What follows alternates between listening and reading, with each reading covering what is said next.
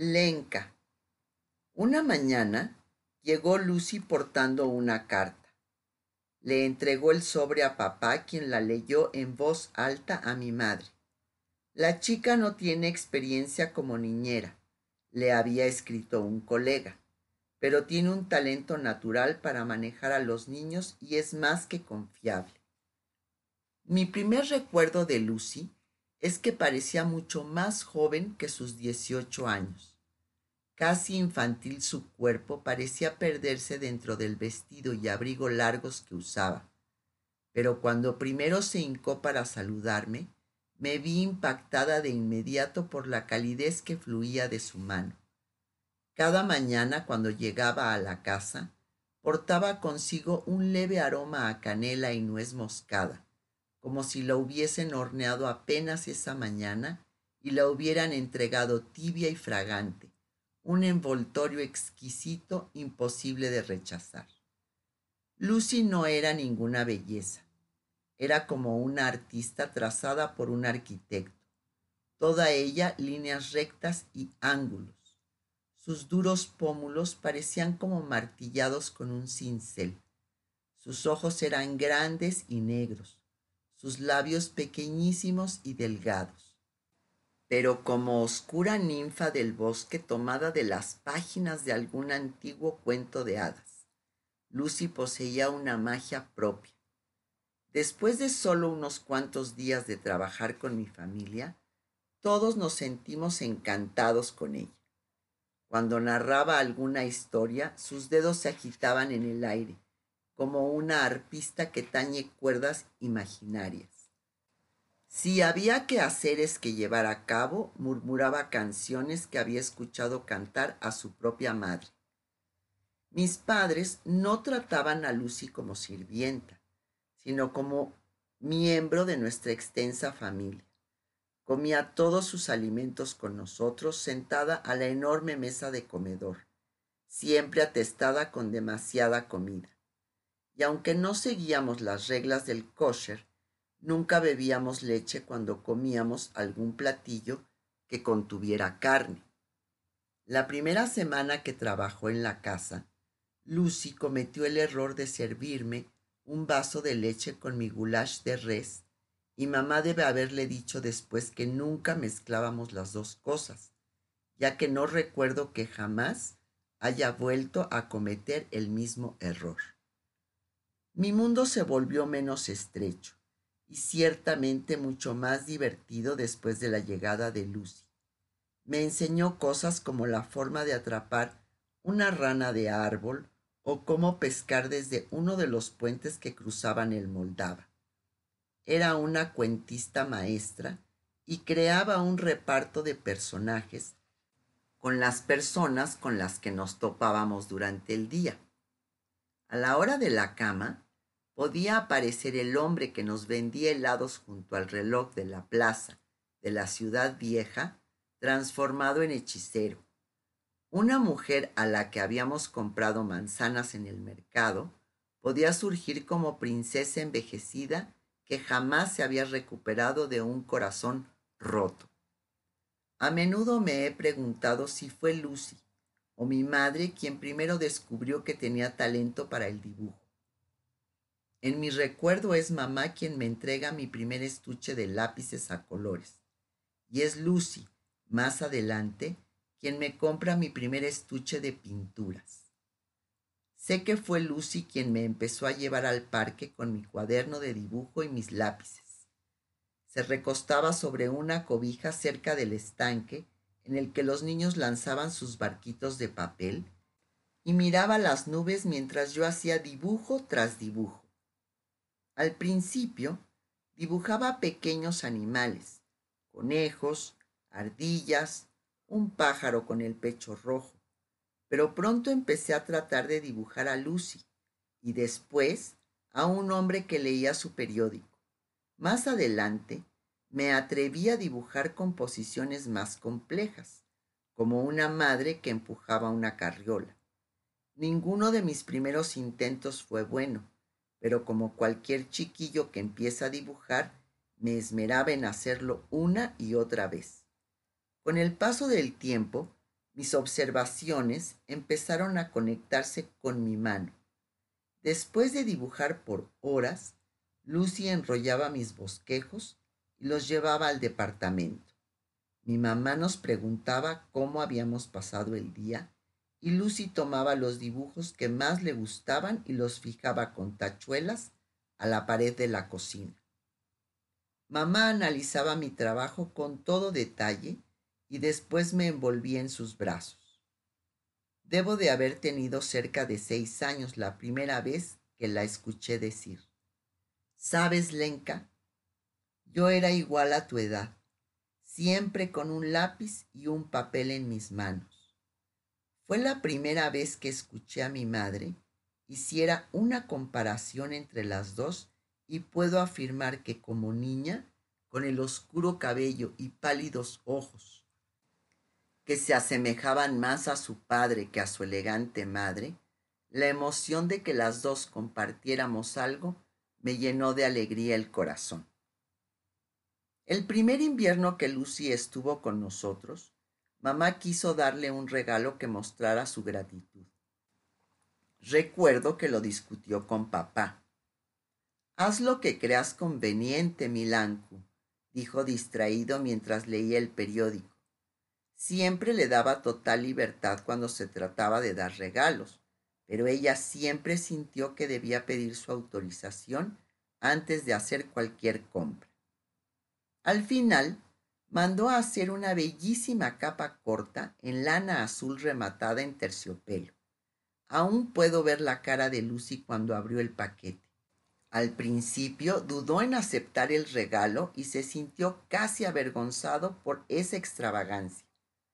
A Lenka también le va a tocar una, dijo mamá con gentileza. ¿Qué par tan hermoso van a hacer cuando vayan a patinar en el Moldava? Esa noche, mamá me pescó observando a Lucy desde mi ventana mientras caminaba en dirección al tranvía. Supongo que tendré que mandar a hacerte una capa el día de mañana, dijo con su mano sobre mi hombro. Ambas sonreímos al ver a Lucy, cuyo cuerpo parecía haber crecido varios centímetros mientras elegante se adentraba en la noche. Aunque nuestro hogar estaba permanente colmado de la melodía de copas que chocaban y de los colores de mis dibujos, también existía una tristeza silenciosa pero palpable que se albergaba entre nuestras paredes. Cuando Lucy se marchaba por las noches, y la cocinera recogía su bolso para irse, nuestro enorme departamento parecía demasiado grande para nuestra pequeña familia. La habitación desocupada junto a la mía se llenó gradualmente con paquetes, canastas y pilas de libros viejos. Incluso mi cuna y mi carriola viejas quedaron silenciosas en una esquina, cubiertas por una gran sábana blanca, olvidadas y fuera de lugar como dos viejos fantasmas. Había periodos de días, parches de tiempo, en que solo recuerdo haber visto a Lucy. Mi madre tomaba casi todos sus alimentos en su habitación y cuando aparecía se veía pálida y con los ojos inflamados. Su rostro evidenciaba claramente que había estado llorando. Mi padre regresaba a casa y calladamente le preguntaba a la sirvienta cómo se había sentido mi madre. Miraba la bandeja fuera de su habitación con el plato de comida sin tocar, la taza llena de té frío, y parecía desesperado por volver a llevar la luz a su oscurecido hogar. Recuerdo que Lucy me indicaba que no preguntara nada acerca de estos episodios Llegaba más temprano de lo habitual por las mañanas y trataba de distraerme con algunas cosas que traía de su casa. Algunos días sacaba de su canasta una fotografía donde aparecía con seis años junto a un caballito.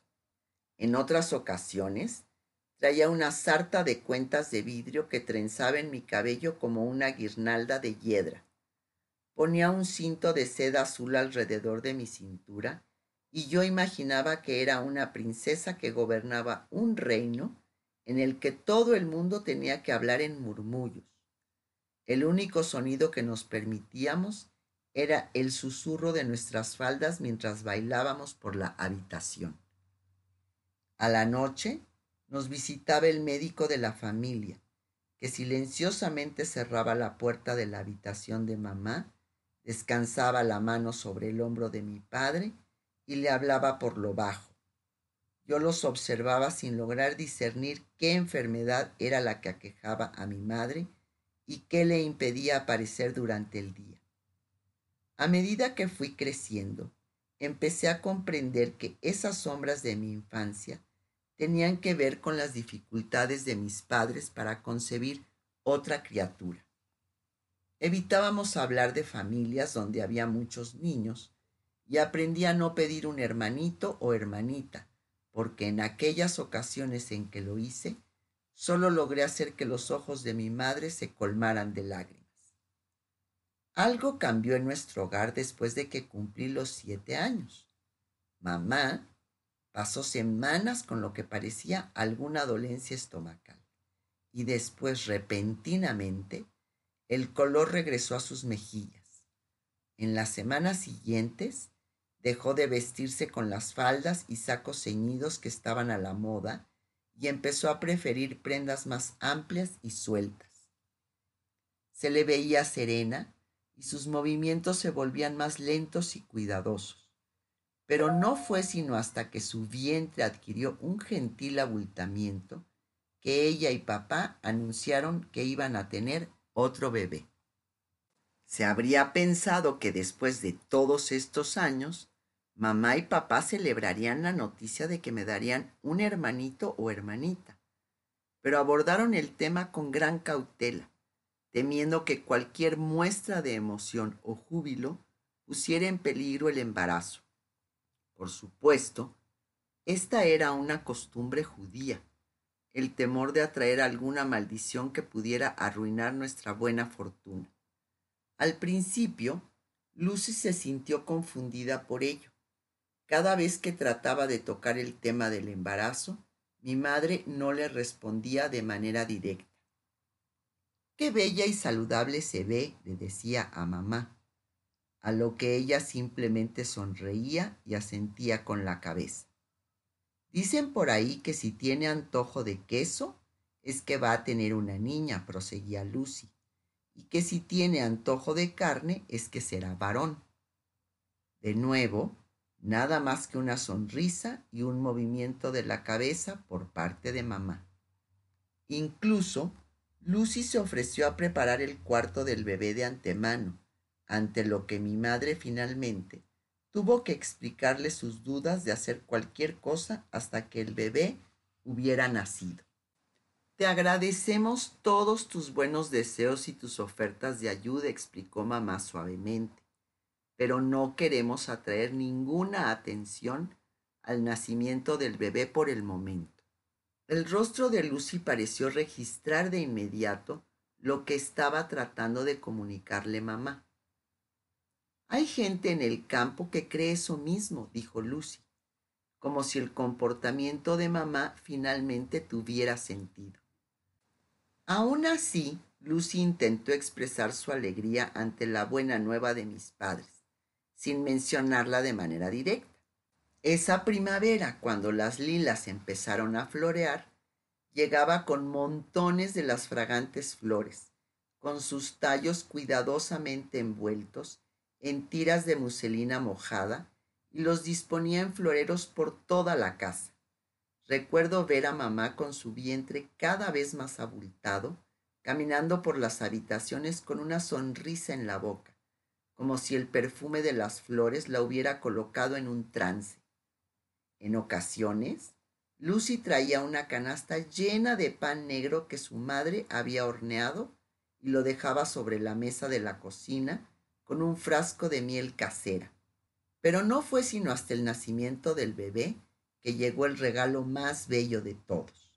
Mi hermana Marta nació al anochecer. El médico entró a la sala donde papá y yo nos encontrábamos sentados en el sofá y Lucy en una de las sillas de terciopelo rojo. Tiene usted otra bella hija más, le anunció a mi padre. Papá estrechó sus manos y corrió a la habitación. Lucy tomó su lugar en el sofá y asió mi mano. Así que tienes una hermanita nueva, dijo gentilmente. ¡Qué regalo! Esperamos hasta que papá nos indicara que podíamos entrar a la habitación. Después de unos minutos, regresó para decirnos que podíamos entrar a verlas a las dos. Lenka, ven a conocer a tu nueva hermanita. Lucy me dio un empujoncito, totalmente innecesario, ya que estaba lista para saltar de mi asiento. Lo único que quería era correr al cuarto de mi madre para besarla a ella y a la nueva bebé. Lenka, mi madre levantó la vista del envoltorio que sostenía entre sus brazos y me sonrió al verme en la puerta. Ven. Dio unas palmaditas en la cama con su mano libre mientras sostenía a la bebé envuelta con el otro brazo. Quedé pasmada al contemplarlas, pero recuerdo el pinchazo de celos que sentí en mi corazón cuando me asomé para ver los mechones rojos de cabello sobre la cabeza de esa bebé que era mi hermana.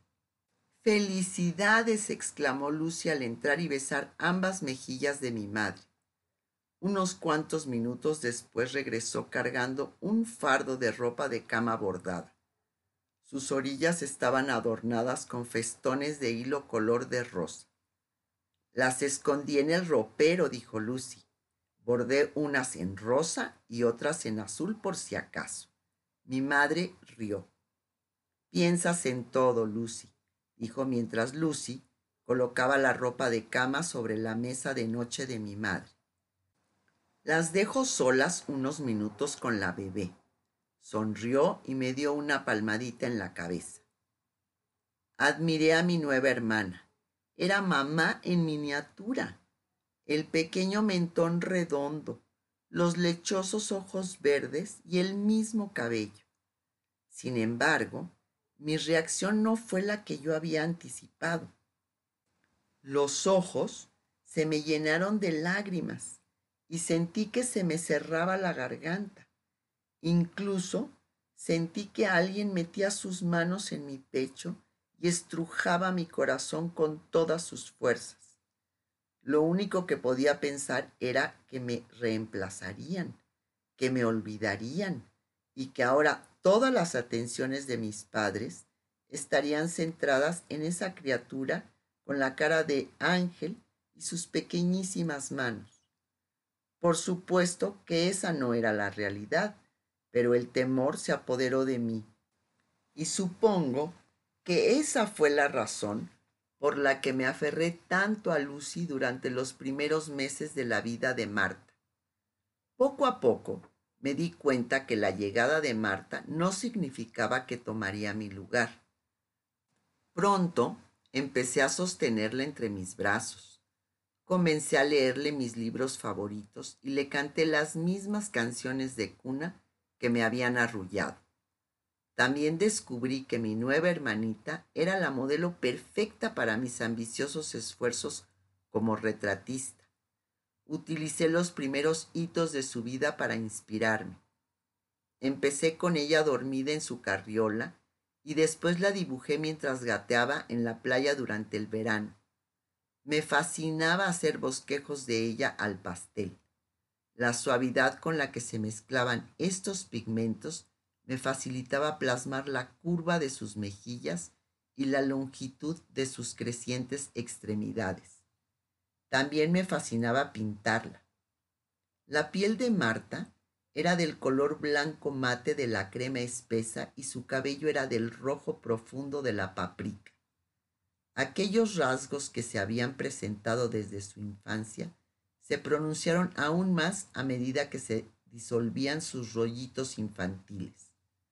Marta tenía la misma frente alta que mamá, así como la pequeña nariz recta y boca sonriente. A medida que observaba a Marta crecer frente a mí, fue casi como si pudiera ver la transformación de mi madre de la infancia a la niñez. Marta se volvía más independiente cada día que pasaba.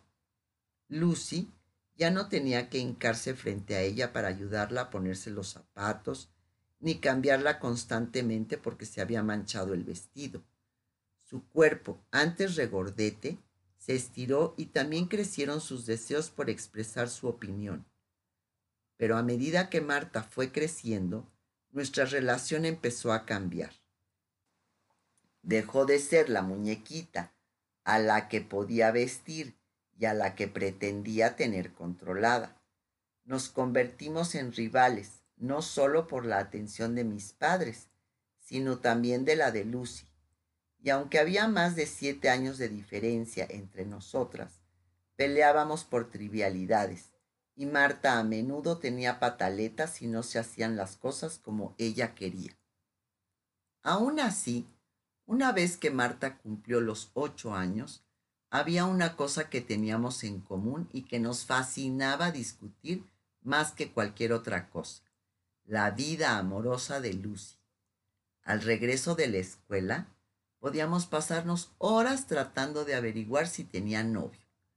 Yo la interrogaba acerca de quién le había regalado la delgada cadena de oro que repentinamente había aparecido alrededor de su cuello o la nueva mascada de seda que guardaba bajo el cuello de su capa. Y Marta le preguntaba si era guapo y rico antes de romper en llanto y rogarle a Lucy que le prometiera que sin importar lo que pasara, nunca nos dejaría.